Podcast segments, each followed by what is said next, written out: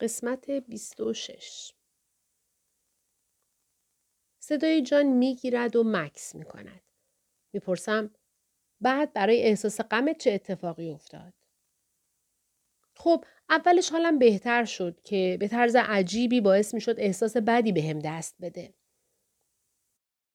چون غمت باعث می شد به یاد گیب باشی؟ به نظر می رسد جان تعجب کرده است. می‌گوید آفرین شرلوک آره انگار غم من نشونه عشقم به گیب بود و اگه کم می‌شد معنیش این بود که دارم گیب رو فراموش می‌کنم و دیگه اون قدرها واسم مهم نیست. یعنی اگه خوشحال می شدی دیگه نمی‌تونستی ناراحت باشی؟ دقیقا. جان رویش را برمیگرداند و می‌گوید هنوز هم این احساس رو دارم. می‌گویم اگه هر دوش باشه چی؟ اگه ناراحتیت غمت باعث شده باشه وقتی اولین باری که روبی رو دیدی اینقدر با لذت دوستش داشته باشی چی؟ یادم میآید زنی را درمان می کردم که شوهرش مرده بود. وقتی یک سال بعد عاشق شد، عشقی که به خاطر از دست دادن شوهرش شیرینتر هم شده بود، نگران بود دیگران او را قضاوت کنند. به این زودی یعنی شوهرت رو که باهاش سی سال زندگی کرده بودی دوست نداشتی؟ در واقع دوستان و خانوادهش برای او هیجان زده بودند. این صدای قضاوت دیگران نبود که میشنید. صدای قضاوت خودش بود. اگر خوشحالیش توهین به خاطرات شوهرش به حساب می آمد چه؟ مدتی طول کشید تا به این نکته پی ببرد که خوشحالیش از عشق او به همسرش کم نمی کند بلکه آن را گرامیتر می کند. جان می‌گوید به نظرش زد و نقیز می آید که قبلا مارگو می‌خواست درباره گیب حرف بزنند و جان نمی توانست. بعدها اگر جان یادی از گیب می کرد مارگو ناراحت می شد. یعنی خانوادهشان همیشه تحت تأثیر این مصیبت خواهد بود؟ ازدواجش هم همینطور؟ جان می‌گوید شاید ما همدیگر رو یاد اون اتفاق میندازیم. انگار که فقط حضورمون برای همدیگه مثل یک خاطره آزاردهنده است. به من نگاه می کند و ادامه می دهد. چیزی که احتیاج داریم یه جور خاتمه دادنه. آه خاتمه. می‌دانم منظور جان چیست. ولی با وجود این همیشه فکر کردم خاتمه نوعی توهم است. بسیاری از مردم نمی‌دانند مراحل معروف سوگواری الیزابت کوبلر راس که عبارتند از انکار، خشم، چانه زنی، افسردگی، پذیرش در مورد این است که افراد مبتلا به بیماری کشنده مرگ خودشان را بپذیرند. این طرح بعد از چند دهه عموما در مورد افراد سوگوار به کار گرفته شد. پذیرش مرگ خود همان کاری که جولی تلاش می کند انجام بدهد مسئله متفاوتی است. ولی برای کسانی که به زندگی ادامه می دهند این فکر که باید به مرحله پذیرش برسند ممکن است باعث شود حالشان بهتر شود. باید تا حالا از عهدش برمی اومدم. نمی‌دونم چرا هنوز هم بعد این همه سال وقت و بی وقت گریم می‌گیره. در ضمن مگر می شود برای عشق و فقدان نقطه پایانی قائل شد؟ آیا اصلا می خواهیم نقطه پایانی وجود داشته باشد؟ بهای یک عشق عمیق احساسی عمیق است که در عین حال یک نعمت هم به شمار می رود. نعمت زنده بودن. اگر هیچ احساسی نداشته باشیم باید برای مرگ خودمان سوگواری کنیم. ویلیام وردن روانشناس سوگواری با جایگزین کردن وظایف سوگواری به جای مراحل سوگواری به این سوالها پاسخ می دهد. در وظیفه چهارم او هدف این است که فقدان در زندگی شخص گنجانده شود و ارتباطی دائمی با فرد از دست رفته به وجود آید و در این حال شخص به دنبال راهی برای ادامه زندگی هم باشد. ولی خیلی از افراد با هدف رسیدن به خاتمه به مشاوره می آیند. کمکم کن چیزی احساس نکنم. این افراد در نهایت پی می‌برند که نمی‌توان یک حس را از بین برد مگر اینکه باقی حس ها را هم از بین ببریم. می‌خواهی درد را از بین ببری؟ پس باید لذت را هم از بین ببری. می‌گویم تو هم توی غمت خیلی تنهایی هم توی خوشحالیت. جان در طی جلساتی که داشتیم گاهی به خوشحالیهایش در زندگی اشاره می کرد.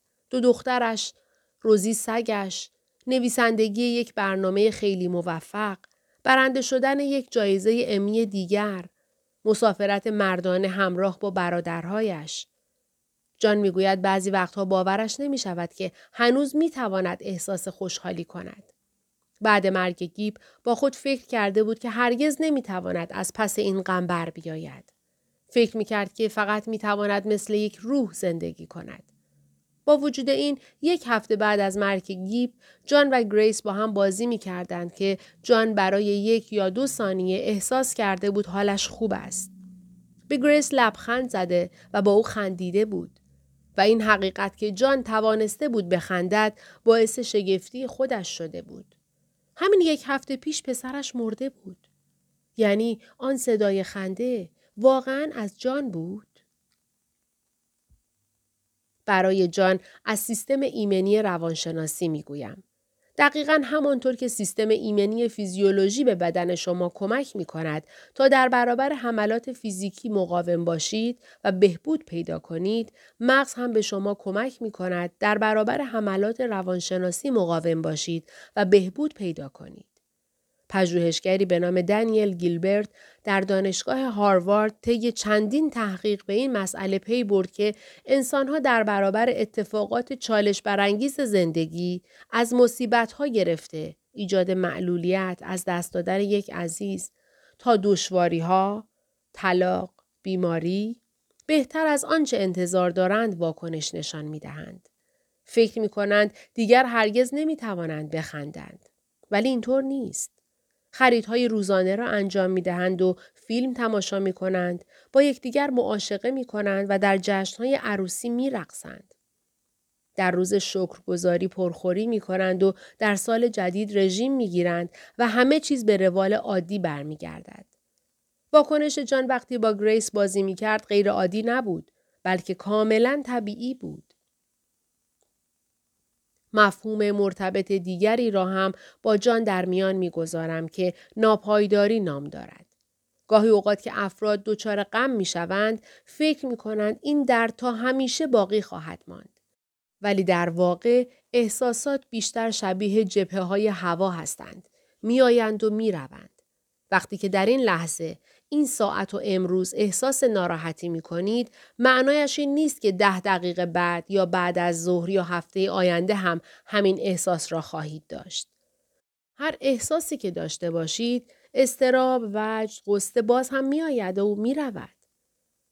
برای جان روز تولد گیب به خصوص روزهای تعطیل یا حتی دویدن در حیات پشتی هم باعث اندوه می شود. ممکن است با شنیدن آهنگ به خصوصی در ماشین یا یک خاطره گذرا در لحظه دچار ناامیدی شود.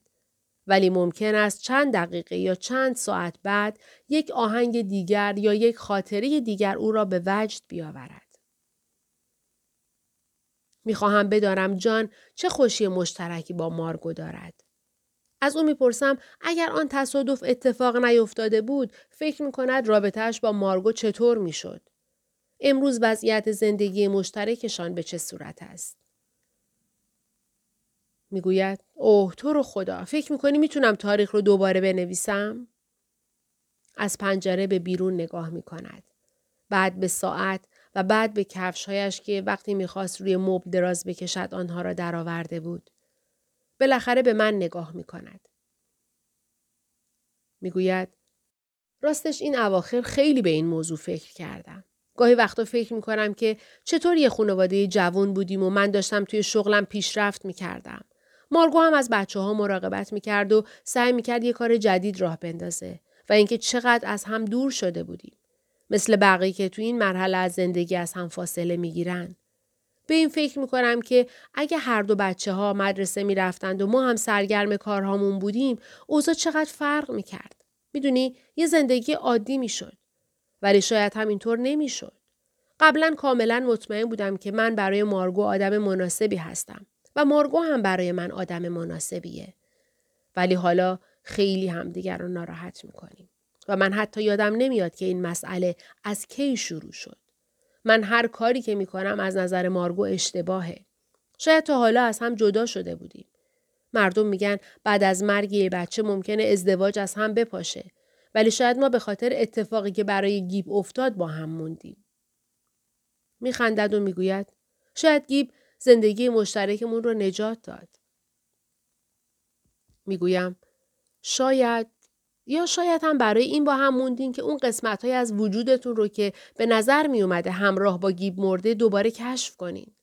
شاید هر دوتون باور دارین که می‌تونین دوباره از وجود هم لذت ببرین یا برای اولین بار از وجود هم لذت ببرین. به خانواده بچه نوپایی در اتاق اورژانس فکر می کنم که فرزندشان غرق شد. الان داشتن چه کار می کردند؟ باز هم بچه دار شدند؟ بچه کوچکشان همانی که مادر وقتی داشت پوشکش را عوض می کرد بچه سه سال بیرون دوید و غرق شد. حتما حالا دانشجوست. شاید هم پدر و مادر خیلی وقت پیش از هم جدا شدند و حالا با همسرهای جدیدشان زندگی می کنند. یا شاید هنوز هم با هم هستند. قویتر از همیشه. در جاده های چشم نواز نزدیک منزلشان در یک شبه جزیره در سان فرانسیسکو در حال پیاده روی هستند و خاطرات گذشته را مرور می کنند و از دختر عزیزشان یاد می کنند. جان می گوید جالبه فکر کنم بالاخره هر دومون همزمان آمادگی این رو داریم که درباره گیب حرف بزنیم و حالا که آماده ایم من حالم بهتره. یعنی حالم بد هست ولی اشکالی نداره. امیدوارم منظورم رو متوجه بشی. حالم اونقدری که فکر می کردم بد نیست. می‌گویم حالت به بدی حرف نزدن درباره گیپ نیست. همینطور که قبلا هم گفتم کارت خوبه شرل. به هم لبخند می‌زنیم. تصمیم گرفته است دیگر من را شرلوک صدا نزند و از این شوخی برای ایجاد فاصله بینمان استفاده نکند. حالا که اجازه داده گیب در زندگیش واقعی تر بشود، می تواند به دیگران هم اجازه بدهد واقعی تر شوند. جان بلند می شود و می نشیند. احساس بیقراری می کند. وقتی جلسه ما رو به اتمام است. وقتی کفشهایش را می پوشد و بلند می شود تا تلفنش را بردارد یاد حرفی که اول زده بود می افتم.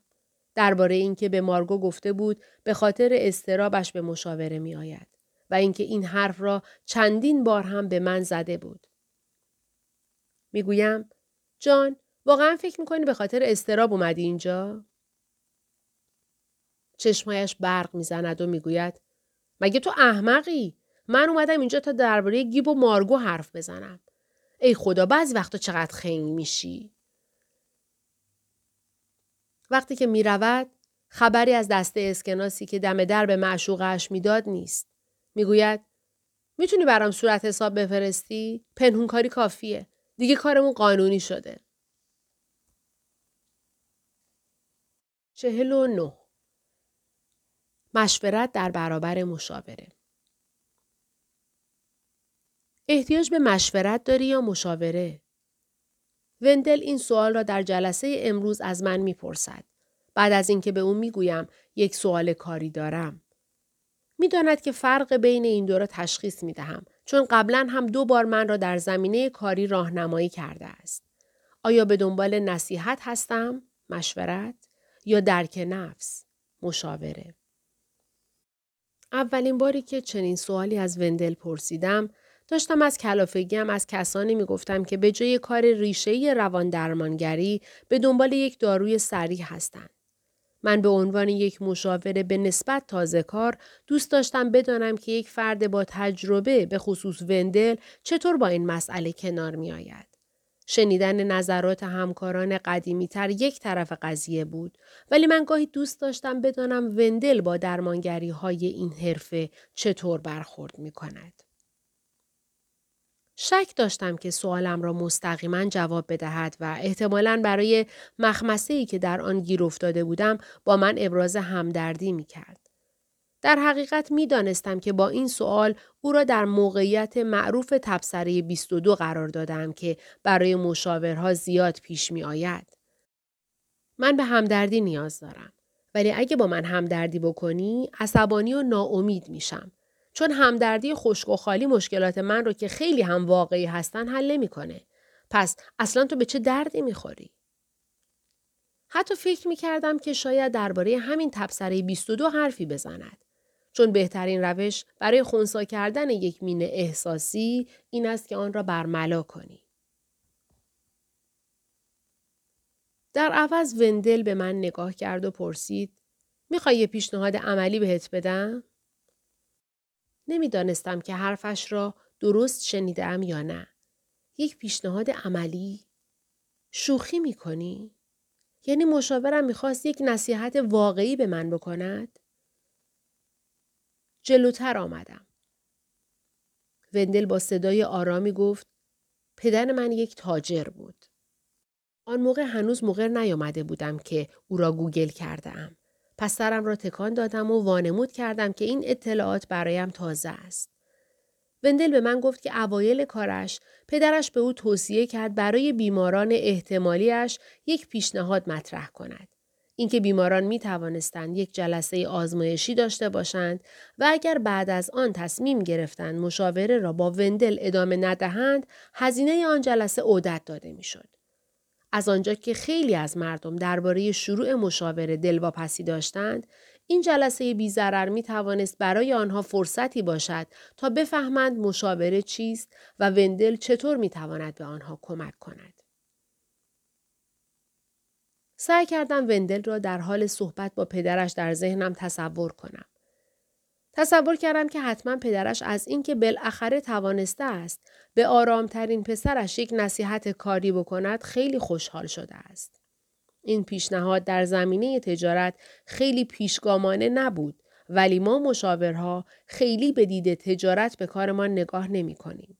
اما کار ما اتفاقا به نوعی اداره کردن تجارت های کوچک است و پدر وندل هم حتما متوجه شده بود که پسرش با وجود اینکه تجارت خانوادگی را رها کرده است ولی در نهایت باز هم به یک تاجر تبدیل شده است. شاید از داشتن این بچه اشتراک با پسرش لذت می برد و شاید این موضوع برای وندل هم خیلی با ارزش بوده. و به همین دلیل آن را به مشاوران دیگر مثل من هم انتقال می‌داد. در هر صورت پدر وندل باهوش بود چون من به محض اینکه این پیشنهاد را اجرا کردم کارم خیلی رونق گرفت. ولی بخش دوم مشورت وندل که نه تنها خواهانش بودم بلکه به آن اصرار هم می کردم خیلی جالب نبود. وقتی با کتاب خوشبختی دست و پنجه نرم می کردم و دو دل بودم که آن را بنویسم یا نه، مدام با وندل بحث می کردم که به من بگوید چه کار باید انجام بدهم. آنقدر اصرار کردم که در نهایت وندل که ظاهرا اطلاعاتی در زمینه انتشارات نداشت، در پایان یک جلسه تسلیم شد و در جواب هشتاد و هفتمین سوال من در این زمینه گفت نمی‌دونم دیگه چه حرفی در این مورد باقی مونده. ولی به نظرم باید هر طوری که هست این کتاب رو بنویسی تا دفعه بعد درباره هر چیزی که خودت می‌خوای بنویسی. بعد به نشانه پایان جلسه دو بار به پاهایش ضربه زد و ایستاد. گاهی اوقات مشاور از قصد همان مشکل یا آرزه ای را برای بیمار تجویز می کند که بیمار در صدد رفع آن است. ممکن است در مشاوره به مرد جوانی که مدام به دنبال یک شغل گشتن را به تعویق می اندازد گفته شود که نمی تواند به دنبال شغل بگردد. ممکن است به زنی که نمی تواند در برقراری ارتباط پیش قدم شود گفته شود که تا یک ماه پیش قدم نشود. به این ترفند که در آن مشاور به بیمار می‌گوید یک کار را که از قبل هم انجام نمی‌داده انجام ندهد مداخله متناقض می‌گویند. با توجه به ملاحظات اخلاقی مربوط به این مسئله مشاور باید تجربه و مهارت زیادی در زمان و نحوه بکارگیری رهنمودهای متناقض داشته باشد و این ترفند بر اساس این باور است که با اختیاری کردن رفتار یا آرزه‌ای که بیمارها فکر می کنند از کنترل آنها خارج است این انتخاب را به دست می آورند که آن را انجام بدهند یا انجام ندهند. و به این ترتیب عدم کنترل بیمار بر آن رفتار یا آرزه زیر سوال می رود. وقتی بیمار متوجه می شود که می تواند رفتاری را انتخاب کند، این نکته را متوجه می شود که می تواند دستاوردهای جانبی آن خودداری، سرکشی، درخواست کمک را هم امتحان کند. ولی وندل این کار را انجام نمی‌داد. فقط به شکایت های بیپایان من واکنش نشان می‌داد.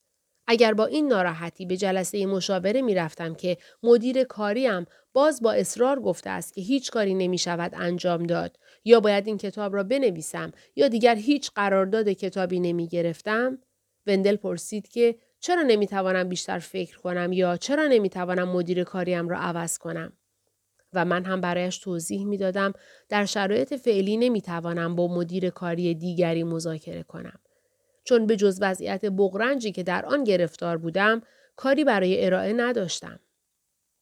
من و وندل اغلب این مکالمه را در شکلهای مختلف با هم داشتیم و در آخر من هر دویمان را متقاعد کردم که تنها یک راه نجات وجود دارد. اینکه من به نوشتن کتاب ادامه بدهم. پس با زحمت زیاد کار را پیش می بردم.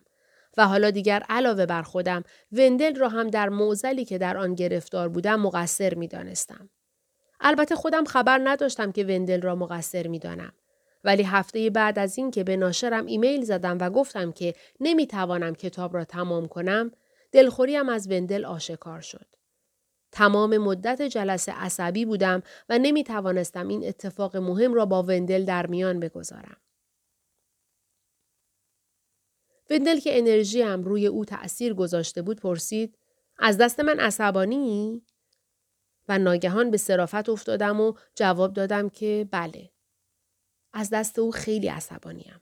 و این را هم اضافه کردم که حدس بزن چه اتفاقی افتاده. قرارداد کتابم را فسخ کردم. گور بابای پیامدهای مالی و کاری. داشتم به آن سمت میله های زندان می رفتم. به خصوص به خاطر بیماری مرموزم و احساس ضعف و خستگی می‌خواستم مطمئن بشوم که از زمان خوبی که دارم به شکل هدفمندی استفاده می‌کنم. جولی یک بار گفت حالا کاملا معنای عبارت زندگی کردن در زمان قرضی را درک می کند. زندگی های ما عملا به ما قرض داده می شوند. برخلاف تصوری که در زمان جوانی داریم، هیچ کدام از ما آن قرضها هم زمان زیادی نداریم. به وندر گفتم من هم می‌خواستم مثل جولی به اصل زندگی رخنه کنم. نه اینکه مثل خواب زده ها به زندگیم ادامه بدهم. پس وندل که بود که به من بگوید سرم را پایین بیاندازم و این کتاب را بنویسم. همه مشاورها اشتباه می کنند. ولی وقتی این اتفاق در مورد وندل افتاد من به طرز غیر منطقی احساس می کردم به من خیانت شده است. وقتی حرفهایم تمام شد وندل متفکرانه به من نگاه کرد. حالت دفاعی به خودش نگرفت. با وجود اینکه می توانست این کار را بکند. خیلی راحت عذرخواهی کرد. وندل گفت که نتوانسته است متوجه یک موضوع مهم که بین ما بود بشود. اینکه من در حالی که سعی می کردم وندل را متقاعد کنم گیر افتاده کاری کرده بودم که او هم احساس کند گیر افتاده است. او که متوجه زندان من شده بود خودش هم در آن محبوس شده و مثل خودم مستاصل شده بود و آسان ترین راه را در نظر گرفته بود. باشه اوضاعت بیریخته کتاب لعنتی رو بنویس. حالا می‌گویم امروز می‌خوام درباره یکی از بیمارهام باهات مشورت کنم. به وندل می‌گویم همسر یکی از بیمارهایم به او یعنی وندل مراجعه می کند و اینکه هر بار که میآیم اینجا به این فکر می کنم که شاید همان زنی باشد که دیدم از اتاق وندل بیرون می آید. به وندل می‌گویم می‌دانم که نمی‌تواند چیزی در مورد بیمارهایش به من بگوید. ولی با وجود این می‌خواهم بدانم آیا آن زن اسم مشاور همسرش را یعنی من را به وندل گفته است و اینکه ما چطور باید با این وضعیت کنار بیاییم. من به عنوان یک بیمار می توانم هر حرفی درباره هر جنبه از زندگیم بزنم ولی نمی‌خواهم با اطلاعاتی که درباره همسر یکی از بیمارهای وندل دارم مشاوره بیمار وندل را تحت تأثیر قرار بدهم. وندل می‌پرسد درباره این موضوع می‌خواستی مشورت کنی؟ سرم را به نشانه تایید تکان می دهم. فکر می کنم با توجه به آبروریزی قبلی این بار با احتیاط خیلی بیشتری جواب بدهد. می‌پرسد من چه حرفی می‌تونم بزنم که به نفع تو باشه؟ به موضوع فکر می کنم. وندل نمی‌تواند جواب سوالم را بدهد که آیا مارگو همان زنی است که وقتش قبل از من است یا نه و حتی نمی‌تواند بگوید که متوجه شده داریم درباره مارگو صحبت می‌کنیم نمی‌تواند بگوید این واقعیت را که همسر یکی از بیمارهایش به من مراجعه می کند تازه فهمیده یا از قبل می‌دانسته. نمی‌تواند به من بگوید که مارگو چه چیزهایی درباره من گفته یا نگفته است. و این را می‌دانم که اگر روزی چیزی درباره جان بگویم وندل کاملا حرفه‌ای با قضیه برخورد می کند و همان لحظه موضوع را حل می کنیم. می‌خواهم نظرش را درباره این بدانم که کار خوبی کرده ام موضوع را با او در میان گذاشته ام یا نه. در عوض می‌پرسم هیچ وقت برات این سوال پیش اومده که من مشاور خوبیم یا نه؟ منظورم اینه با توجه به همه چیزهایی که اینجا از من دیدی یادم میآید که قبلا پرسیده بودم از من خوشت میاد؟ ولی این دفعه دارم چیز دیگری می‌پرسم. آن موقع منظورم این بود که من رو مثل یه بچه دوست داری؟ از نشامای من خوشت میاد؟ حالا منظورم این است که به نظرت می‌تونم یه آدم بالغ باشم؟ یه آدم بالغ با صلاحیت؟ البته وندل هیچ وقت من را در حین مشاوره ندیده هیچ وقت هم کارم را نظارت نکرده. پس چطور می تواند در این مورد نظر بدهد؟ شروع می کنم به گفتن این حرف به وندل ولی حرفم را قطع می کند. می گوید می‌دونم که هستی. اول متوجه نمی شدم. می داند که مشاور خوبی هستم؟ رو چه حساب؟ اوه پس مارگو فکر می کند اوضاع با جان بهتر شده. وندل لبخند می‌زند. من هم لبخند می‌زنم. هر دو چیزی را که وندل نمی‌تواند به من بگوید می‌دانیم. می‌گویم یه سوال دیگه هم دارم. با توجه به وضعیت چطور می‌تونیم کاری کنیم که خیلی معذب نشیم؟ می‌گوید فکر کنم همین الان این کار رو انجام دادی. حق با وندل است. مشاورها در مشاوره زناشویی درباره تفاوت بین حریم خصوصی خلوتگاهی در روان افراد که همه در روابط سالم به آن نیاز دارند و پنهانکاری که ریشه در شرم دارد و مخرب است با زوجها صحبت می کنند.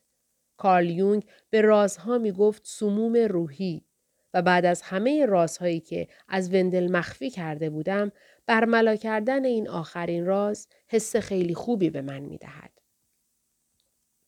دیگر از وندل تقاضای مشورت نمی کنم. چون واقعیت این است که از آنجا که مشاوره حرفه است که با انجام دادن یاد گرفته می شود و نه تنها انجام کار به عنوان یک مشاور بلکه همچنین با انجام کار به عنوان بیمار من از روز اول از مشورت وندل استفاده کردم. این یک کارآموزی دو طرفه است و بر همین اساس یک جمله معروف هست که می‌گوید مشاورها بیمارانشان را تا جاهایی می توانند ببرند که خودشان از لحاظ روحی طی کرده باشند. بحث های زیادی درباره این نظر وجود دارد. من هم مثل همکارهایم دیدم که بیمارانم به جاهایی می رسند که من آرزویش را دارم. با وجود این تعجبی ندارد که همچنان از درون شفا پیدا می کنم. در درمان دیگران هم مهارت بیشتری به دست می آورم. من از نظر عملی هم درس های وندل رو در حرفم به کار گرفتم. چند وقت پیش به جان گفتم یاد یه کارتون افتادم که یه زندانی داره میله های زندون رو تکون میده. و مثل مریم مقدس سعی می کردم به جان کمک کنم متوجه بشود احمقی که آن روز حرفش را می‌زد زندانبانش نبود. وقتی به اصل موضوع رسیدم که دو طرف میله های زندان باز است، جان یک لحظه لبخندی زد که به نظر می رسید موضوع را درک کرده است. ولی بعد حسابی توی ذوقم زد. جان چشمهش را در حدقه چرخاند و گفت اوه ولم کن بابا یعنی واقعا بقیه مریضات گول این حرفا رو می‌خورن ولی فقط جان این واکنش را نشان داد این مداخله برای بقیه بیمارهایم به خوبی تاثیرگذار بود ولی مهمترین مهارتی که از وندل یاد گرفتم این است که چطور هم در اتاق مشاور شخصیت واقعیم را بروز بدهم و هم با برنامه رفتار کنم. آیا برای اینکه منظورم را برسانم به یک بیمار لگت می‌زنم؟ احتمالا نه. آواز می‌خوانم؟ فکر نمی کنم. ولی اگر ندیده بودم که وندل در برخورد با من چقدر رو راست است شاید با جولی فریاد نمی زدم لعنتی.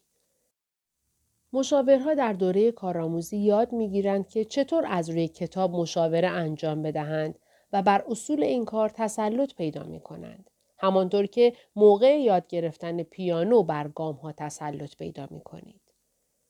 در هر دو وقتی که اصول ابتدایی را بلد باشید می توانید با مهارت دست به بداه پردازی بزنید. قانون وندل به این سادگی نیست که هیچ قانونی وجود ندارد. قانونی هست ما یاد گرفته ایم بنا به دلایلی به آن پایبند باشیم. ولی وندل به من نشان داده است که اگر قوانین را با هدفی آگاهانه کمی تغییر بدهیم باعث وسعت مفهوم درمان مؤثر خواهد شد. من و وندل دیگر درباره جان و مارگو صحبت نمی کنیم.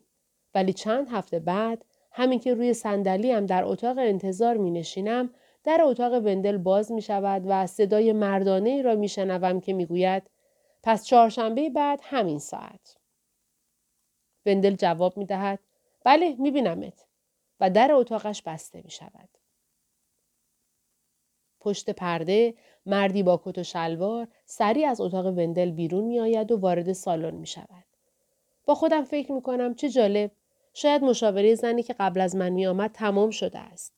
یا شاید هم او واقعا مارگو بود و وندل برای اینکه ممکن بود مارگو روزی از ماجرا سر در بیاورد خواسته حریم خصوصی من حفظ شود و وقتش را تغییر داده است.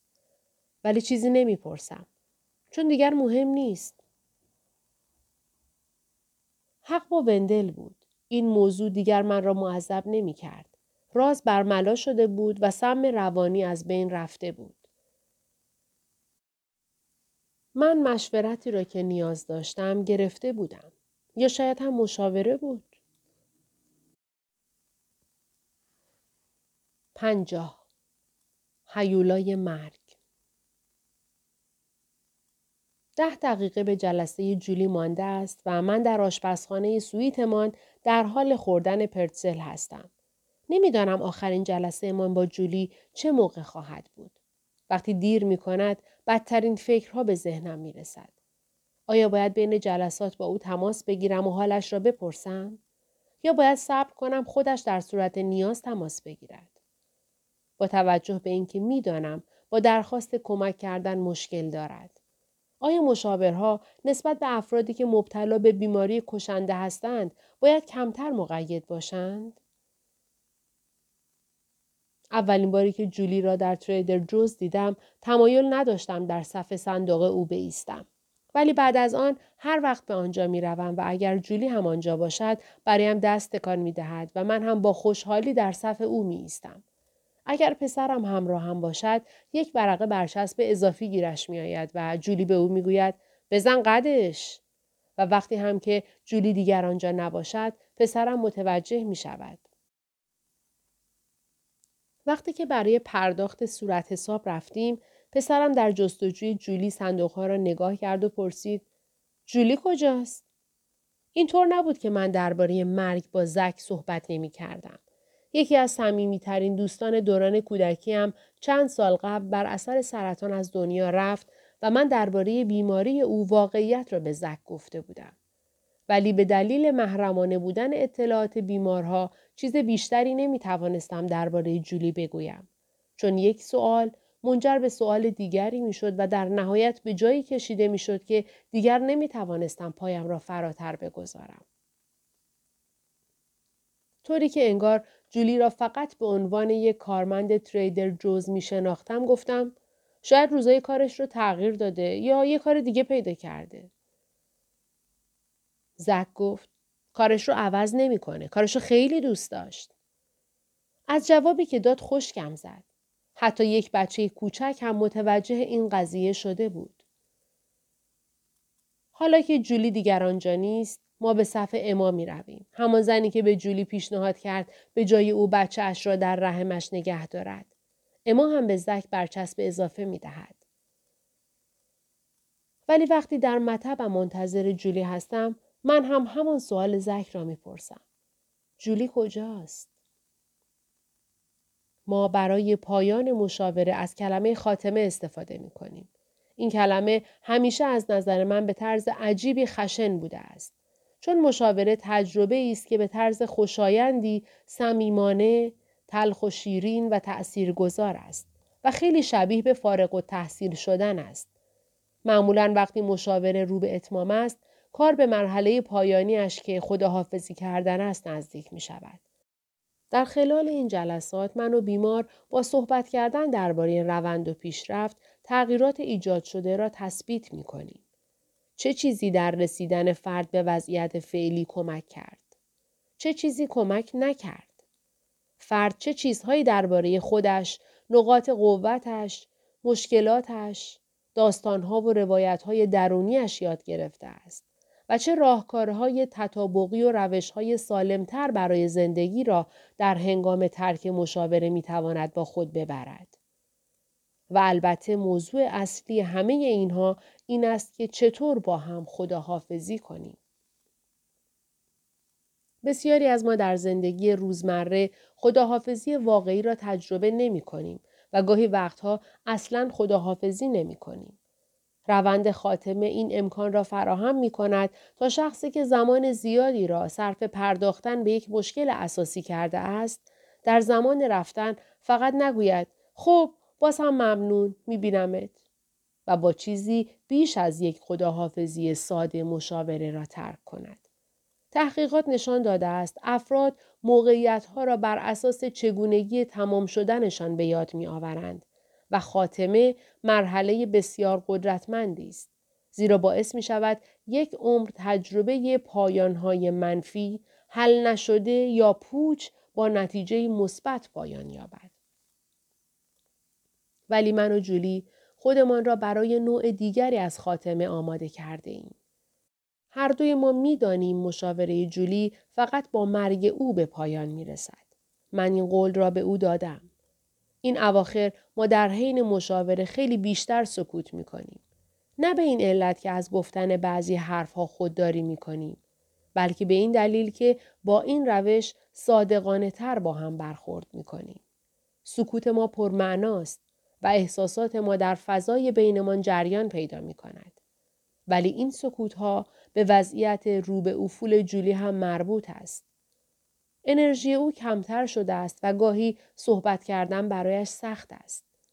جولی هر چند لاغر شده ولی از نظر ظاهری به طرز حیرت آوری سالم به نظر می رسد. و به همین علت خیلی از افراد باور نمی کنند او در حال مرگ است. من هم گاهی اوقات باور نمی کنم. سکوت های ما کاربرد دیگری هم دارند. به نوعی این توهم را به ما می دهند که زمان را ثابت نگه داشته ایم. هر دوی ما این سعادت را داریم که به مدت پنجاه دقیقه فارغ از دنیای بیرون باشیم.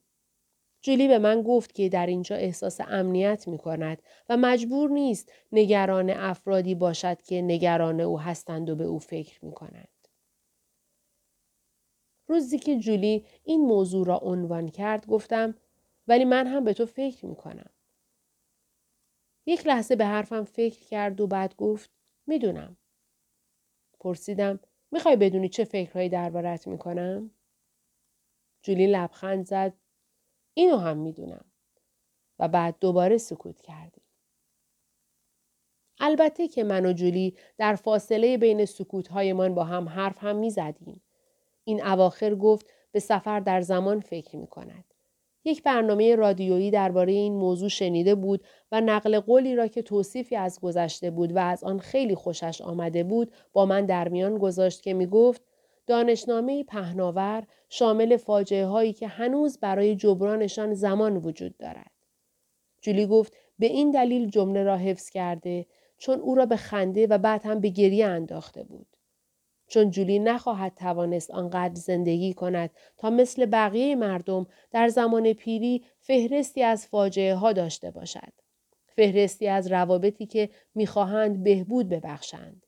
مسیرهای شغلی که می‌خواهند طی کنند و اشتباهاتی که این بار می‌خواهند به عقب برگردند و آنها را جبران کنند.